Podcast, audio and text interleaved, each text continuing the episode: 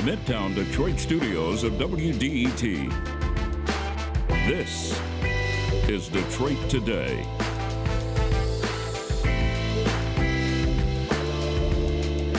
Stay tuned for a special edition of Detroit Today where we'll answer the questions you have about the coronavirus with a doctor who can tell you what you should be doing, what you shouldn't, and how to process all the confusing things that are happening around us. We want to take your calls at 313 577 1019. That's all next on Detroit Today, right after the news from NPR.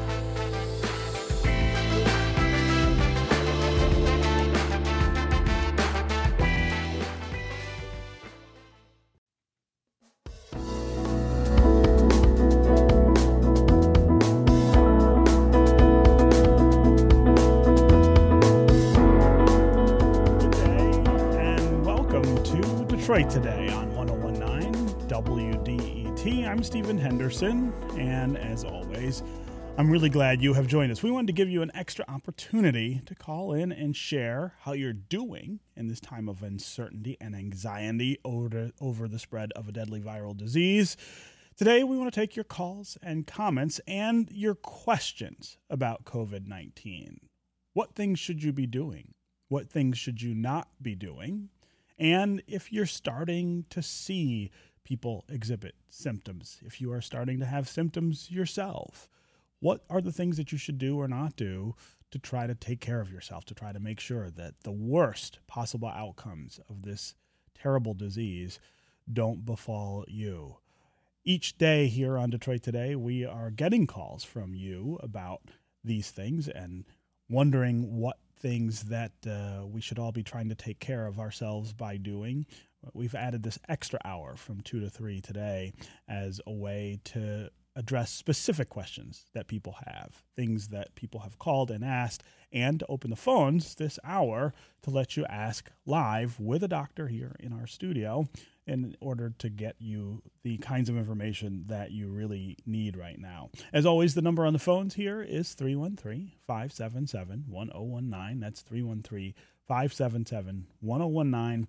You can also go to the WDET Facebook page and put comments there, or you can go to Twitter and hashtag Detroit Today, and uh, we will try to work you into the conversation. And joining us again for this hour is Dr. Paul Kilgore. He is an associate professor and director of research at the Wayne State University College of Pharmacy and Health Sciences. Dr. Kilgore, Kilgore, welcome back to Detroit today.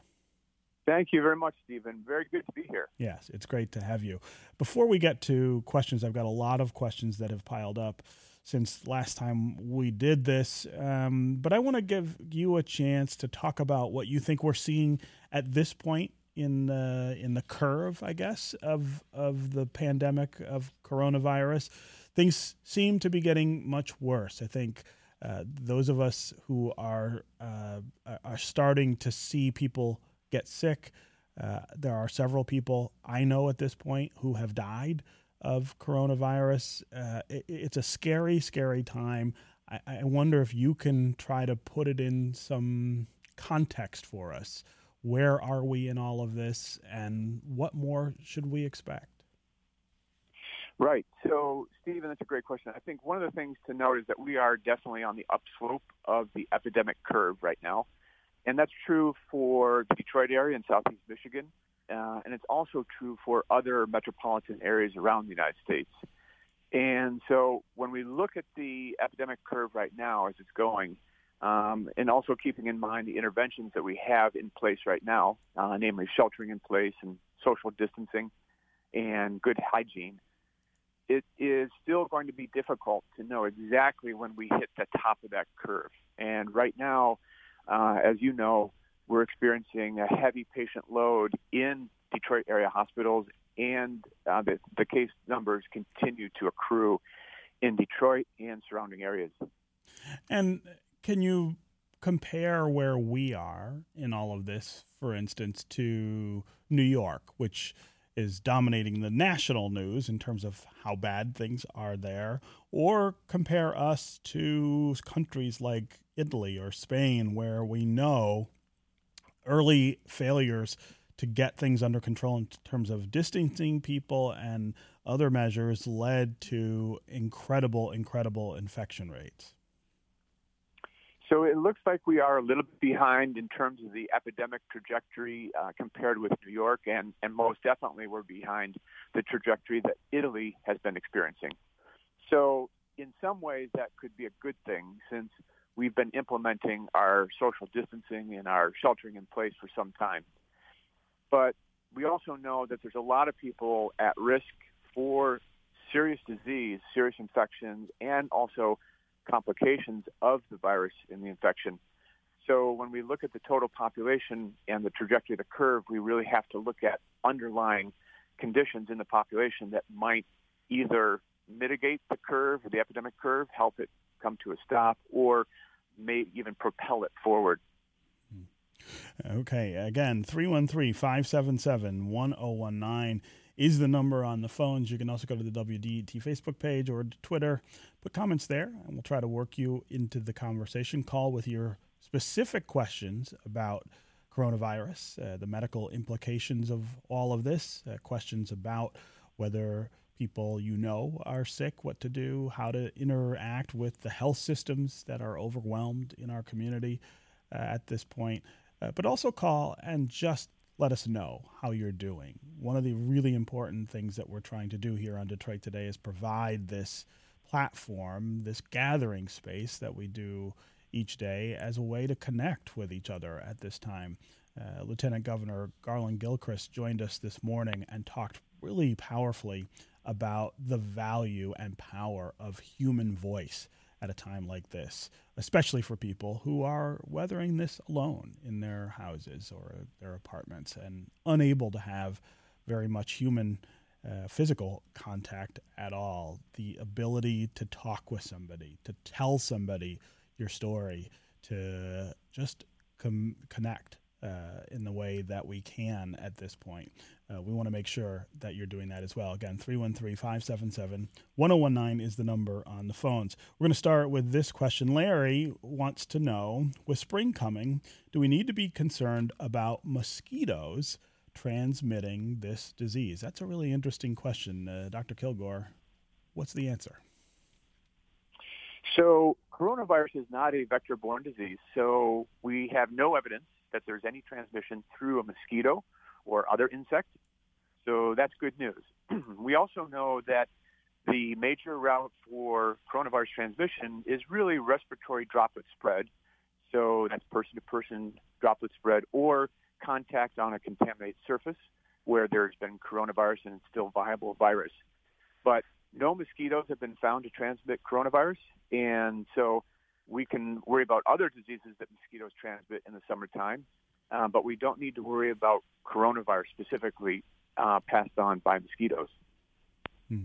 So, so uh, th- that also for me invokes the idea of seasonal change and how we expect coronavirus to perhaps react to that. One of the things that people say all the time is, well, flu season is going to come to an end, and so the flu will sort of take a back seat uh, for for a little bit. Do we expect coronavirus to behave the same way? There is a, some data for coronavirus transmission and the seasonal patterns, but most of it is quite limited. And one of the reasons why this has come up with viral disease transmission is that we know to some extent that in the cooler, drier months, when air humidity is lower, that some viruses may actually transmit farther. They may go further in respiratory droplet spread because the air is not weighting down the droplet as much with higher humidity. Hmm. Also, the idea that um, we know is that when there are viruses circulating, and different respiratory viruses we know have different seasonal patterns. We know, for example, that parainfluenza virus and human metapneumoviruses have other seasonal patterns that may not look like influenza, may not predominate necessarily in the cooler months. So there is a chance that we could actually see transmission of coronaviruses in warmer months. The other thing I should mention is that when we go to warmer climates like tropical zones, uh, Singapore is a good example. There are some viruses that are circulating in warmer climates in the tropical zone year round. And that is more of a flat curve. You don't see the dramatic seasonal peak that you see with influenza, for example, but they have cases of viral diseases year round. We're learning a lot more about coronaviruses, and I'm sure that going forward, um, we're going to be able to have some sense of whether or not um, there's going to be a persistent risk through the summer. And that also will depend on the population immunity that we see going forward and how many people become infected and immune uh, to the current coronavirus that we're seeing. Yeah. Uh, great questions already. Uh, let's get to the phones and questions there. Let's go to Pat in Detroit. Pat, what's on your mind? Hi, thanks for taking my call. Sure. I, I actually had two questions. The first was I keep seeing really alarmist headlines like from CNBC the coronavirus death rate may be worse than the Spanish flu, with very little evidence to support that. And I wonder how the doctor feels about those kinds or any kind of comparison to past pandemics. Great question, Pat. Uh, what about the headlines? I mean, uh, are we seeing uh, alarmist kinds of things being announced, or is this just a reflection of how bad this really is? So there's a couple of things that actually determine mortality in an epidemic. So back in the 1918-1919 pandemic, uh, they were really fighting several challenges. One was that we really didn't have antibiotic therapy. Uh, the other challenge is that we didn't really understand much about epidemiology, diagnostics, and or patterns of transmission among uh, people. So since that time, we've learned a lot. The other thing I should say is that since that time, we've discovered a lot about viruses, how to grow them, how they work, how they infect people. And so now, based on that new knowledge, we're able to design not only new drugs, but new vaccines to fight these new viruses like the novel coronavirus. So there's a lot of differences there. The other differences, of course, that would dictate um, mortality differences is our ability to care for patients who are acutely sick. So being able to put people on a ventilator is very important. Being able to actually treat them in an acute care setting that didn't really exist back in the 1918, 1919 period is really important. Having said that, one of the things that is really important to know about this is that it's a tricky virus. It's being spread uh, very easily, mm-hmm. and the rate of infection is very high. The force of infection, the reproductive number, is higher than influenza. We mm-hmm. also know that as it progresses in the infection in the body, um, it can accelerate very quickly.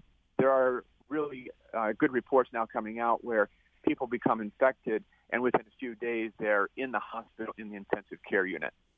And all of that is dependent upon the underlying health condition of a population. So the other factor that goes into determining mortality in a population is how many people are suffering from underlying diseases that are going to put them at higher risk for death. And if we compare the general U.S. population to our population uh, that we have now, and we compare 1918, 19 to now, um, we actually see a different spectrum of underlying medical conditions that we didn't have necessarily back then. Um, but there's other risks too that we have had back then that we don't have now. So when we put these all into play in mathematical models for calculating the trajectory of the epidemic and mortality, this is part of the reason why we see variation in mortality estimates. And as we speak right now, there are modelers putting in new parameters, new input into these models so that we can get a much more precise estimate of mortality. And I'm sure over time, as we get better at treating these uh, infections and we get better idea of what is the best combination of therapy, we could actually see um, a decline in what we call the case fatality rate as we all get better treating the infection. Yeah. Yeah. Another key, of course, is healthcare access and getting people in when they're seriously ill before they get to the point where it's very difficult to save them. So there's a lot of factors that go into mortality. It's going to vary across the nation. And so I think time will tell how this changes in different locations, too. Yeah, yeah. Pat, I uh, really appreciate the call and the questions. Let's go to John on the east side. John, welcome to the show. Thank you. Yes. So, uh, specifically, it got me thinking. Uh, so my sister thinks she has it. She's a school teacher in Detroit, and she's always getting sick from the the bugs and such. Uh, her doctor just told her to self quarantine, and she has. My brother-in-law, he's been living downstairs and staying away from her, and and she's getting better, and she's like on day 13 or 14. So the specific questions, I'm glad you answered the one about the mosquitoes, but once she gets better, how, is she still going to be able to pass it on to my brother-in-law, or what? And how do we clean the house? And then the, the other thing is, what about the mutations of like the flu virus? Doesn't that mutate so the flu shots don't always work? So are we? Can we expect this this to mutate like that as well? Hmm. And I mm-hmm. thank you. Thank you very much. Yeah, John, I appreciate the call. Mm-hmm. Dr. Kilgore, so, go ahead. Yeah, I'll take the second question first. So, based on the data we've seen so far, uh, coronavirus can mutate, but it, it mutates much slower than influenza virus. And influenza mutates in a couple different ways, and that's part of the reason why you see the need to create a new vaccine each year because it changes sometimes dramatically from one season to the next. So the good news is so far right now we haven't seen tremendous mutation in coronavirus. So that's much less of a worry right now. When you talk about individuals at home and you have someone who's recovered or recovering uh, from an illness, um, we know that the virus can be shed even when individuals have recovered clinically. So in other words, they have very little or no signs and symptoms. They, they're on the mend. They're recovering. They feel good. Uh, but during that recuperation period, we've learned that actually people can shed virus, which means that they can release virus into the environment, and the virus can come out in two ways. One is through fecal oral or fecal contamination in the environment, and the other would be through respiratory droplets that have some amount of virus in them. Hmm. So, in her situation, to protect um, other individuals in the home, of course, great hand hygiene is going to be important. Um, I would also recommend regular cleaning of the surfaces, and uh, there's a list on the EPA website of uh, recommended disinfection products, which is a really good list.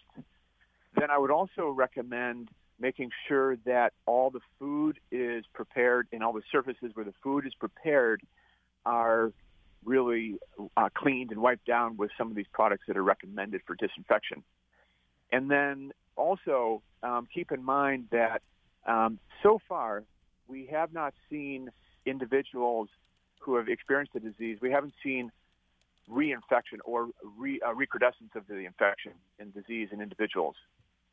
There is, though, something to know that one of the reasons why we're doing a vaccine and developing a vaccine is to develop what we call neutralizing antibody. And what we know is that individuals who are infected with coronavirus will actually generate two kinds of antibody.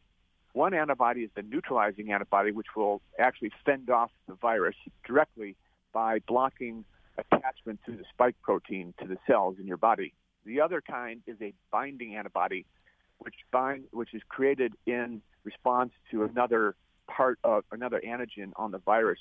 That is less effective in halting spread of the virus or halting infection with the virus. So as we look forward to vaccines, the neutralizing antibody is going to be key to look at.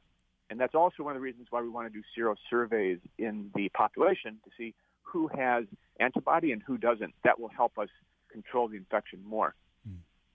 Okay, we're going to take a quick break. And when we come back, we're going to continue our call in hour with Dr. Paul Kilgore, where you can get your medical questions answered about the coronavirus, uh, call and ask us anything about how you handle all of this, uh, what you should be doing, what you shouldn't be, and how we all make it through to the other side when the curve comes down and maybe we're able to get back to normal. Also, call and just tell us how you're doing, how all of the changes that we're experiencing look in your life and uh, how you're feeling about all of that. 313 577 1019 is always the number on the phone. Charlie in Detroit, Ed in Utica. We'll get to you next. We also have a pile of other listener questions. We'll be right back with more Detroit Today.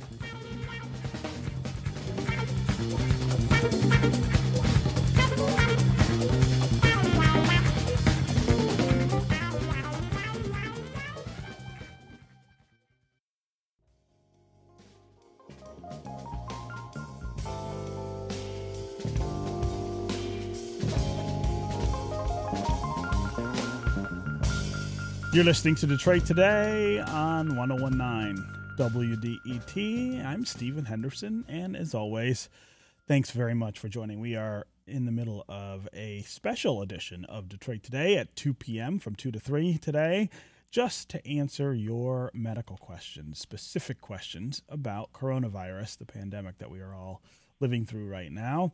Uh, we have Dr. Paul Kilgore with us. He is Associate Professor and Director of Research at the Wayne State University College of Pharmacy and Health Sciences. He's here to make sure that we give you information that you need uh, to know what you're supposed to be doing, what you shouldn't be doing, and how to respond if you start to show symptoms, if people around you start to show symptoms, how to deal with uh, all of the things that are changing uh, in our world. As always, the number on the phones here is 313 577 1019.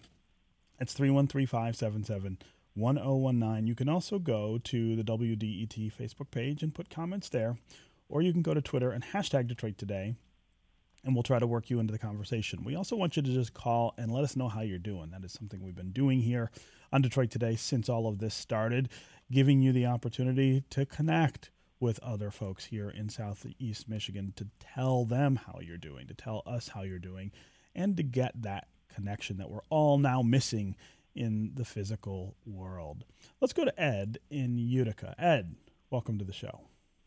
Hey guys, thanks for taking the call. Sure. Um, so I go to social media for all my news. No, just kidding. Um, and one of the things I saw was don't take Advil.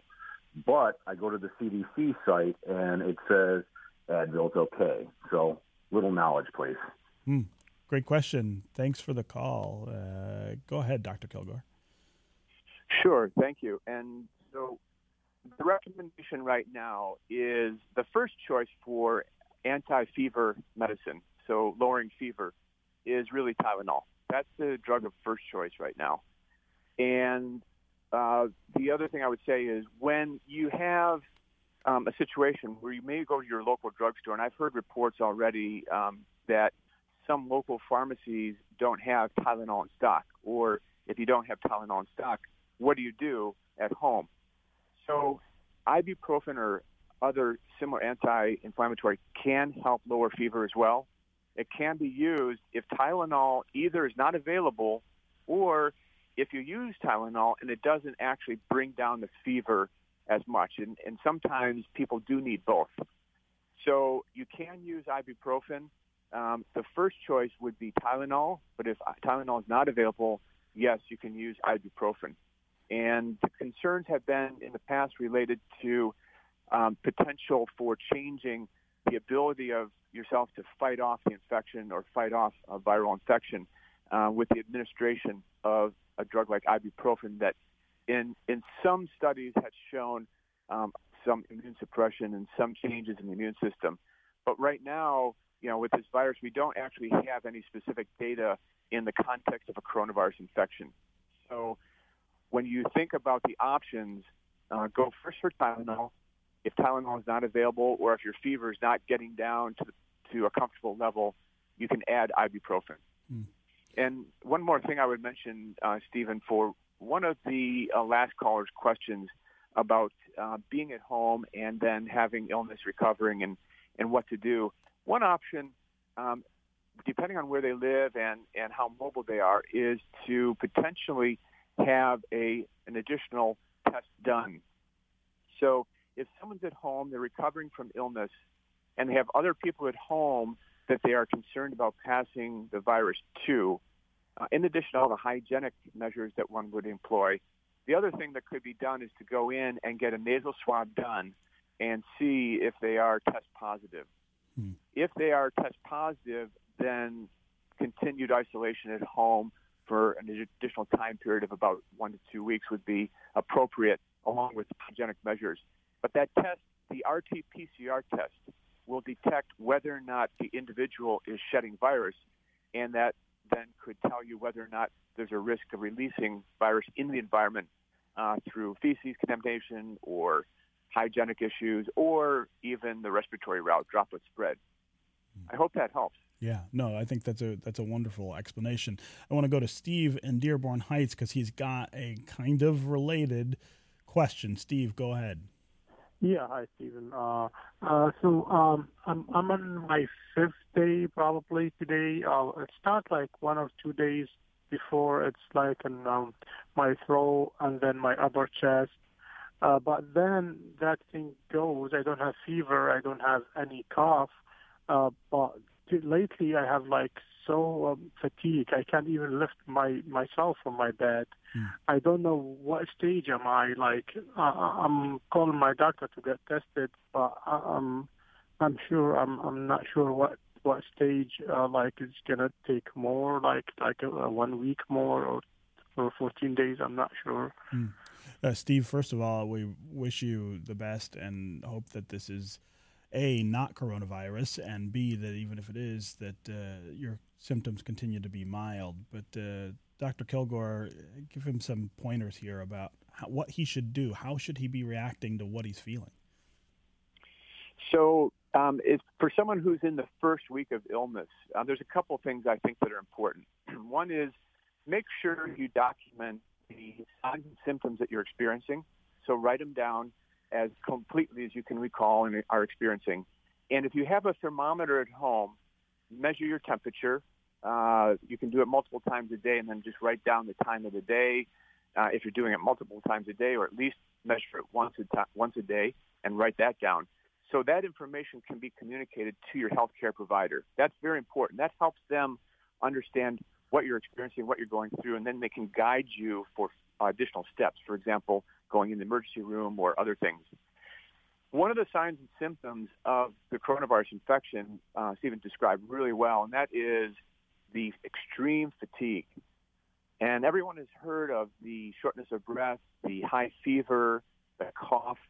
Um, there are some other signs and symptoms like fatigue that has been widely reported as well, and also muscle aches, sore throat, headache has been reported. And then the unusual signs and symptoms, unusual presentation would be the loss of taste and the loss of smell sensation. Hmm.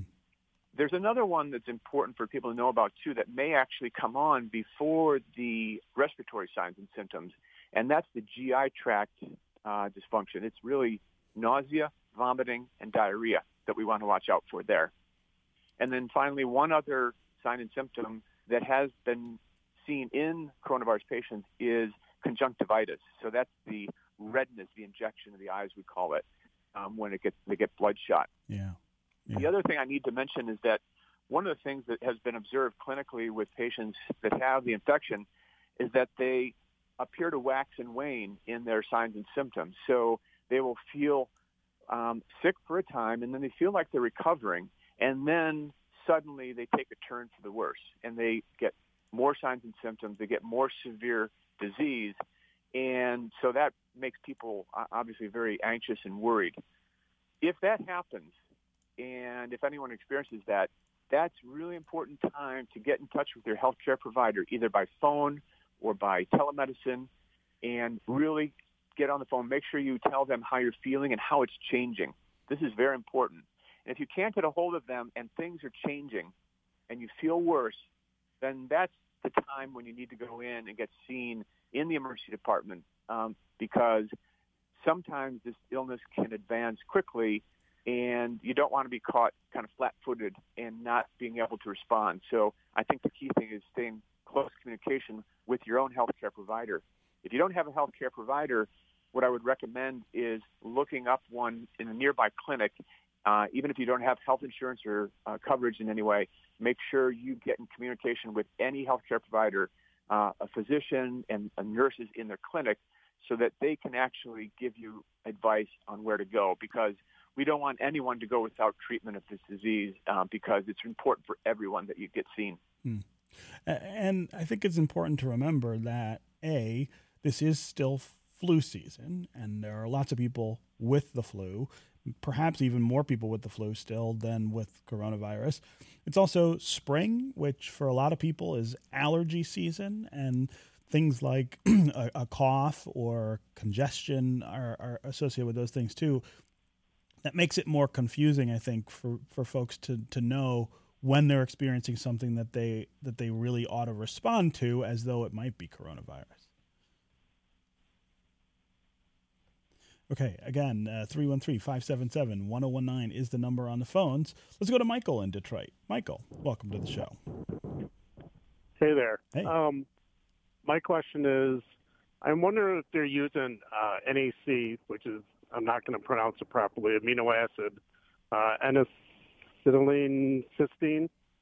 Um, they use it in a nebulizer for cystic fibrosis. Are, is there any thoughts, or has there been any attempts to use it for the coronavirus for the you know the lung infection? Yeah, th- that's an interesting question, Michael. You're talking about drugs that are used to treat other kinds of breathing ailments. Uh, Dr. Kilgore, is that something that's going on in hospitals at this point? So I'm familiar with NAC, and, and for listeners, NAC stands for N-acetylcysteine. N-acetylcysteine, and it, uh, the, the listener is actually quite right. The uh, drug is actually used for treatment of cystic fibrosis patients. N-acetylcysteine has several interesting uses, but one of the things that we know about it, or NAC, is that it actually is an uh, antioxidant. And so there are studies in the military, actually, where they're using it to look at uh, prevention of hearing loss uh, due to blast injury. And it appears to have some protection against hearing loss by preserving the hair cells in your ear and your uh, hearing. The other way that it's being investigated is in sickle cell anemia as a drug to actually prevent uh, sickling of the red blood cells. So two interesting applications. So far, I've been, as I track the research being logged in at clinicaltrials.gov, that's one website, clinicaltrials.gov. The other website that people can look at is the Chinese Clinical Trial Registry, uh, and that's C-H-I-C-T-R dot O-R-G dot C-N. Uh, the Chinese Clinical Trial Registry and clinicaltrials.gov, as well as the studies listed in the WHO registry, uh, are not looking at the use of N-NAC or NAC or N-acetylcysteine. The other drugs that are being used, though, or looked at, is, as you've heard in the news, I think, is hydroxychloroquine Mm-hmm. is one. The brand name is Plaquenil. Um, and then they're looking at the use of that in combination with antibiotics such as azithromycin or doxycycline. And also there are trials going on looking at uh, the combination of these drugs with zinc. And there's also combination trials going on with steroids um, as well for more severely ill patients who are in the intensive care unit. So there is a lot of research going on right now. Uh, we could dedicate a whole show to it, I'm sure. Mm. But for NAC, for N-acetylcysteine, there are no current studies being done right now. So Janice on Twitter has a question that I know is on lots of people's minds. She wants to know if we have any information about how long the virus lasts on refrigerated items. Can we assume there will not be significant live virus after several days? She says grocery shopping and food prep are creating a lot of anxiety for her. I think they are creating a lot of anxiety for a lot of people. Uh, let's talk about refrigeration and things like that with regard to this virus. So we know that the virus can survive on surfaces for several hours, uh, longer on stainless steel than, and, and on plastic than other surfaces. When you bring home groceries from the grocery store, you can wipe down the outer packaging of the container. It may be a cardboard box, for example, or it may be plastic. Um, you can wipe that down and let it air dry uh, before you put it in the refrigerator. That's one technique you can use. Um, if the food is in a container where you can unpackage it and then put it in a second container that you know is clean, for example, a Tupperware container, then that's another approach that you can do to remove uh, or reduce the possibility of cross-contamination in your kitchen. And then when you look at uh, wiping down the outer surface, um, you can also then make sure after you do all that and you bring home your, your groceries, make sure that you do your diligent hand washing for the 20 seconds each time, and then make sure that you throw out the packaging in a separate plastic bag and then discard that into your garbage so that there's really, you're taking it out of the environment of the kitchen completely. Um, Steve on Twitter says, What precautions should I be taking when showing a house for sale? Now, Steve, I'm going to say this, and I'm not the governor of the state of Michigan, but I'm pretty sure that that violates the stay at home order that we're all under. So I want to preface that uh, before we get to your uh, the substantive answer to your question. I'm not sure people should be showing houses at this point, but that is a good question. Uh, there are some instances in which people are in close quarters together indoors. What should they be doing? So specifically for this question related to showing houses, I have a couple suggestions.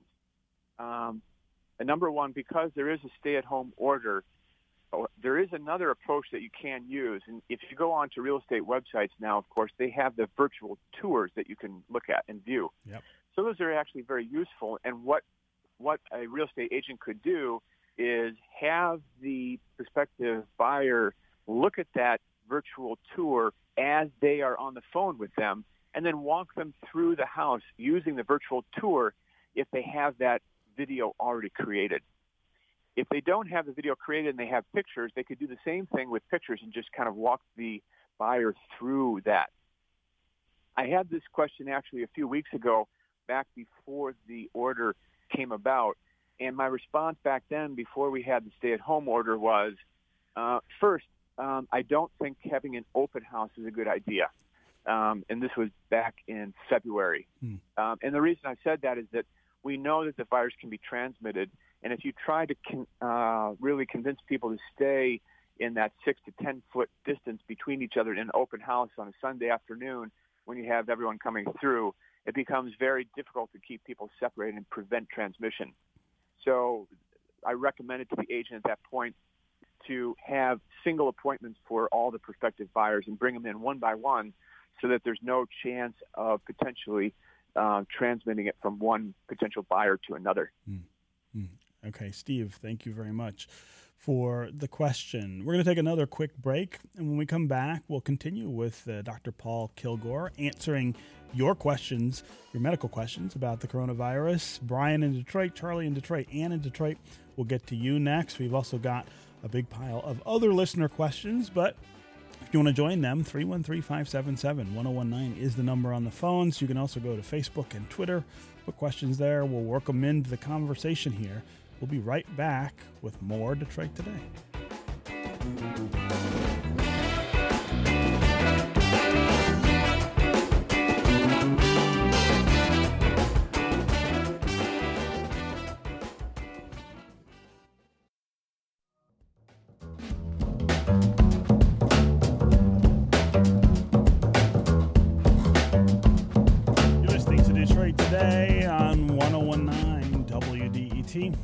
Henderson, and as always, I'm really glad you've joined us. My guest is Dr. Paul Kilgore. He is an associate professor and director of research at the Wayne State University College of Pharmacy and Health Sciences. We're talking about your questions. We're answering your questions, your medical questions about the coronavirus, about the pandemic that we're all living through right now. We're also just catching up on how you're doing, hearing how you're doing through all of this, uh, whether you are starting to show symptoms yourself, whether someone around you is perhaps sick, uh, or whether you just want to connect with somebody else. There are so many people right now who are missing that physical interaction that we count on so much in our lives. Uh, we're trying to make Detroit today a way to connect with other human beings, uh, get some of that power of the human voice in your day each day. Uh, if you want to join the conversation here, you've got a question for Dr. Kilgore, just want to talk about what is going on around us. As always, the number on the phones is 313 577 1019. That's 313 577 1019. You can also go to the WDET Facebook page, put comments there, or go to Twitter and hashtag Detroit Today, and we'll get you into the conversation. Uh, let's go to Anne in Detroit. Anne, welcome to the show. Hi, how are you? I'm good. How are you? Fantastic. Thank you. Go right ahead. Um, I was just calling in. I am an emergency medicine doctor in Detroit. Hmm. So we've been obviously uh, seeing tons and tons of patients uh, with suspected or confirmed COVID-19 disease. Um, and the reason I'm calling is to let people know. Um, I've I've gotten a lot of people reaching out to me wanting to help. Uh, you know, people are stuck at home and they feel helpless and they want to contribute in some way to um, to help fight this disease. And as most people know, there's a huge need for protective equipment for doctors, nurses, techs, EMS providers, all sorts of people that need N95s, which are the specialized masks, as well as other things. And so, anyways, um, I started a GoFundMe. So if people feel so inclined and would like to donate, um, I am obtaining N95s and other protective equip- equipment hmm. for the frontline workers in all of Metro Detroit, not just a specific hospital or hospital system. Yeah. Where where can people find that GoFundMe, Ann? So um, I will send you guys a link if you'd like to post it. If um, yeah. people go to GoFundMe and they uh, look up the, the name of the actual page is Protect People Who Provide Emergency Care. Okay. Or they can look up my name, which is Ann Messman. Um, they will be able to to find it that way. Yeah. And then um, sort of the, the plug that I'm pitching is that for five dollars you could protect a healthcare worker for a day. That would buy them a surgical mask and an N95 so even a five dollar contribution uh, would go a long way hmm. to to help protect our workers. Yeah, and that's that's terribly important, and uh, we will put that link on our social media as well as on the WDET website. But um, but uh, but again, thanks very much for what you're doing, not just in terms of that fundraiser, but going to work every day for you at this point is just a, a, tremendous sacrifice. There's all kinds of risk involved, but I also imagine that there is a lot of heartache uh, uh, all the time in emergency rooms right now. So we really appreciate your calling and being part of the program, but even more, we appreciate what you're doing. Let's go to Hazel in Detroit. Hazel, welcome to the show. Hazel, we need you to turn your radio down. oh, turn the radio down. okay, I'm going to turn it down right now. Okay, go ahead. Hi. Hi, how are you? Uh, I'm fine. Uh, hi, Dr. Uh, Kilgore. My question is I hear on the news to wear a mask if you're contagious or if you if you're not, you still to wear a mask. And I just want clarification to what to do mm. when you go grocery shopping. You have to go grocery shopping. Yes, Hazel, you're absolutely right. I was at the grocery store today. But lots of people are there trying to get food, which we all which we all need. And you're right; it's confusing. You see some people with masks, you see others without them. Uh, Dr. Kilgore why don't you start with telling us what the masks actually do? Do they protect you or do they protect other people? And should we all be wearing them? So the mask is the N95, the NIOSH certified mask, and they can protect individuals from releasing virus into the environment. So if you're sick with coronavirus, for example, it can block uh, most of the virus from being released. It can also reduce your exposure, so that's obviously why healthcare workers are using them routinely. If you are healthy at home and you have no signs and symptoms, uh, I would say that right now you wouldn't have to wear a mask if you're just going in and out of the store and you're not going to spend a long time there. Of course, when you're in the store, make sure you do the social distancing and make sure you wipe down the cart, the shopping cart. They're using that so take hand sanitizer or your, or your wipes if you have those. And a lot of stores have them as you go in the entrance. But for wearing the mask specifically, um, I would say you don't have to wear it. And the other reason, of course, that I say that is that right now, as you heard with the previous caller, and, and thanks to Ann for calling in, by the way, this is really important time for us to make sure that our healthcare workers have the masks that they need. Mm-hmm. So we want to preserve those masks for people that really need them. Having said that, if you do have any kind of immunocompromised condition, you may be an organ transplant patient, or you may have just completed or been on cancer chemotherapy, or you're on other drugs that will immunosuppress you, or you have another high risk condition, then I think that could be a reason to justify wearing the mask. But if you don't have those conditions and you're going shopping, I would say you don't need the mask. And uh, oh, Stephen, I also want to mention one other thing uh, from our previous caller who asked about food in the refrigerator and, and freezing. You know, right now we don't know if the SARS coronavirus is going to be killed by cold or freezing temperatures. So that research is going on right now.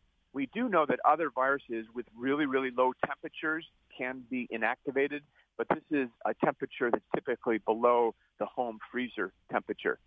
So we don't know for sure if refrigerator temperature will kill it or even regular freezers will do it. So time will tell uh, whether or not that will work. But for now, I think the assumption would be that it does not. Hmm. Uh, Hazel, I really appreciate the call and the question there.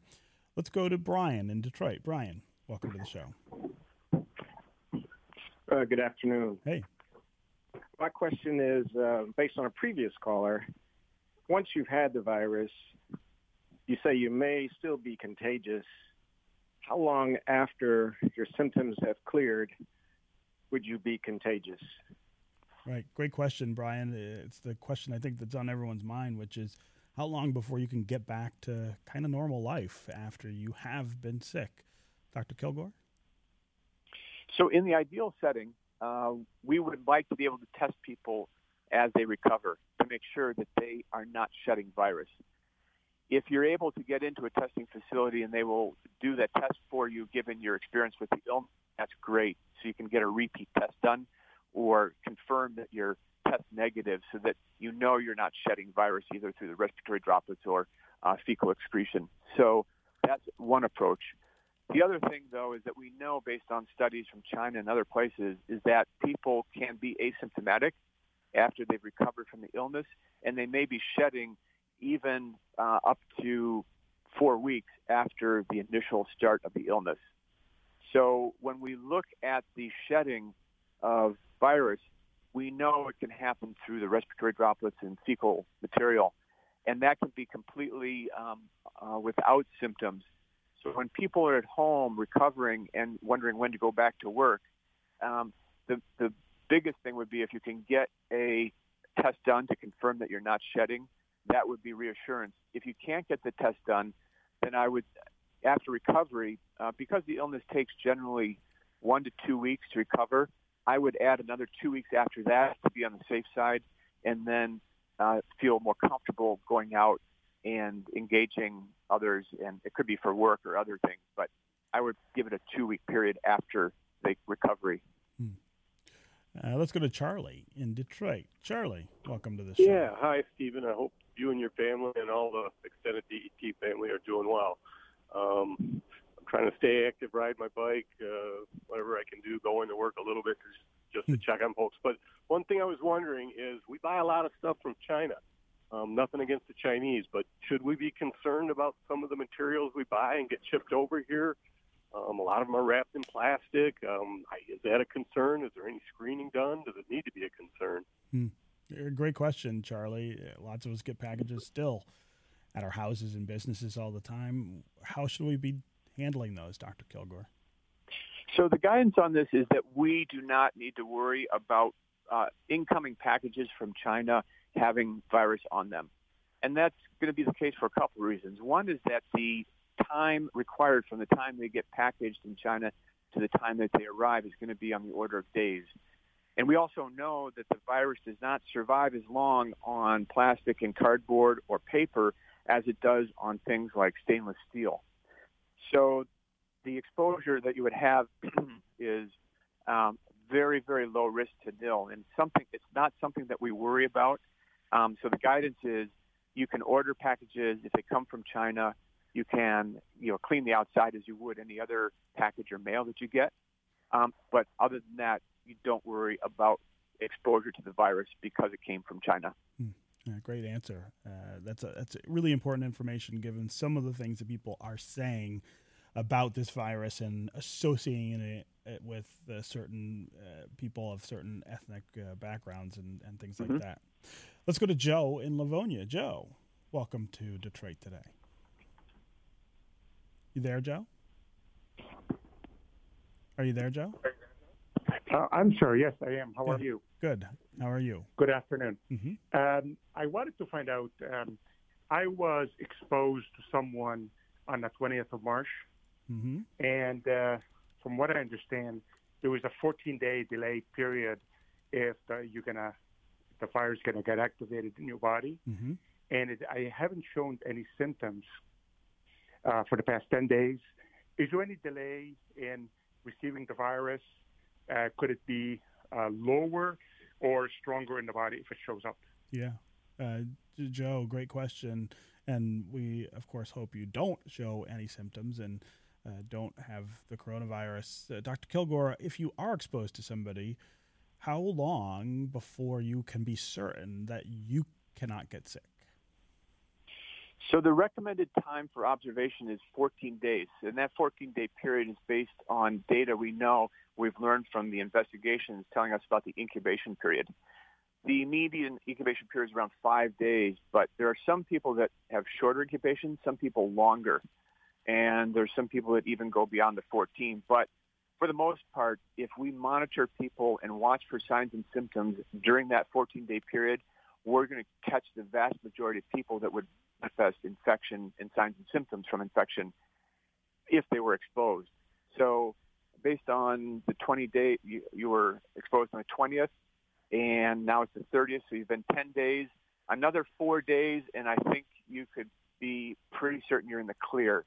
Um, of course, if you see any signs and symptoms, write them down and then get in touch with your healthcare provider just to keep them abreast and apprised of how you feel, and they might guide you uh, with respect to testing and other things that you can do.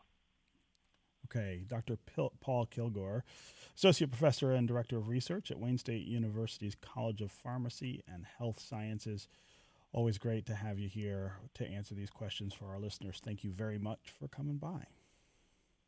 Thank you very much, Stephen. Okay, that's going to do it for us today. I will be back tomorrow morning with more Detroit Today. I hope you will join us then. This is 1019 WDET, Detroit's NPR station, your connection to news, music, and conversation. We'll talk again tomorrow.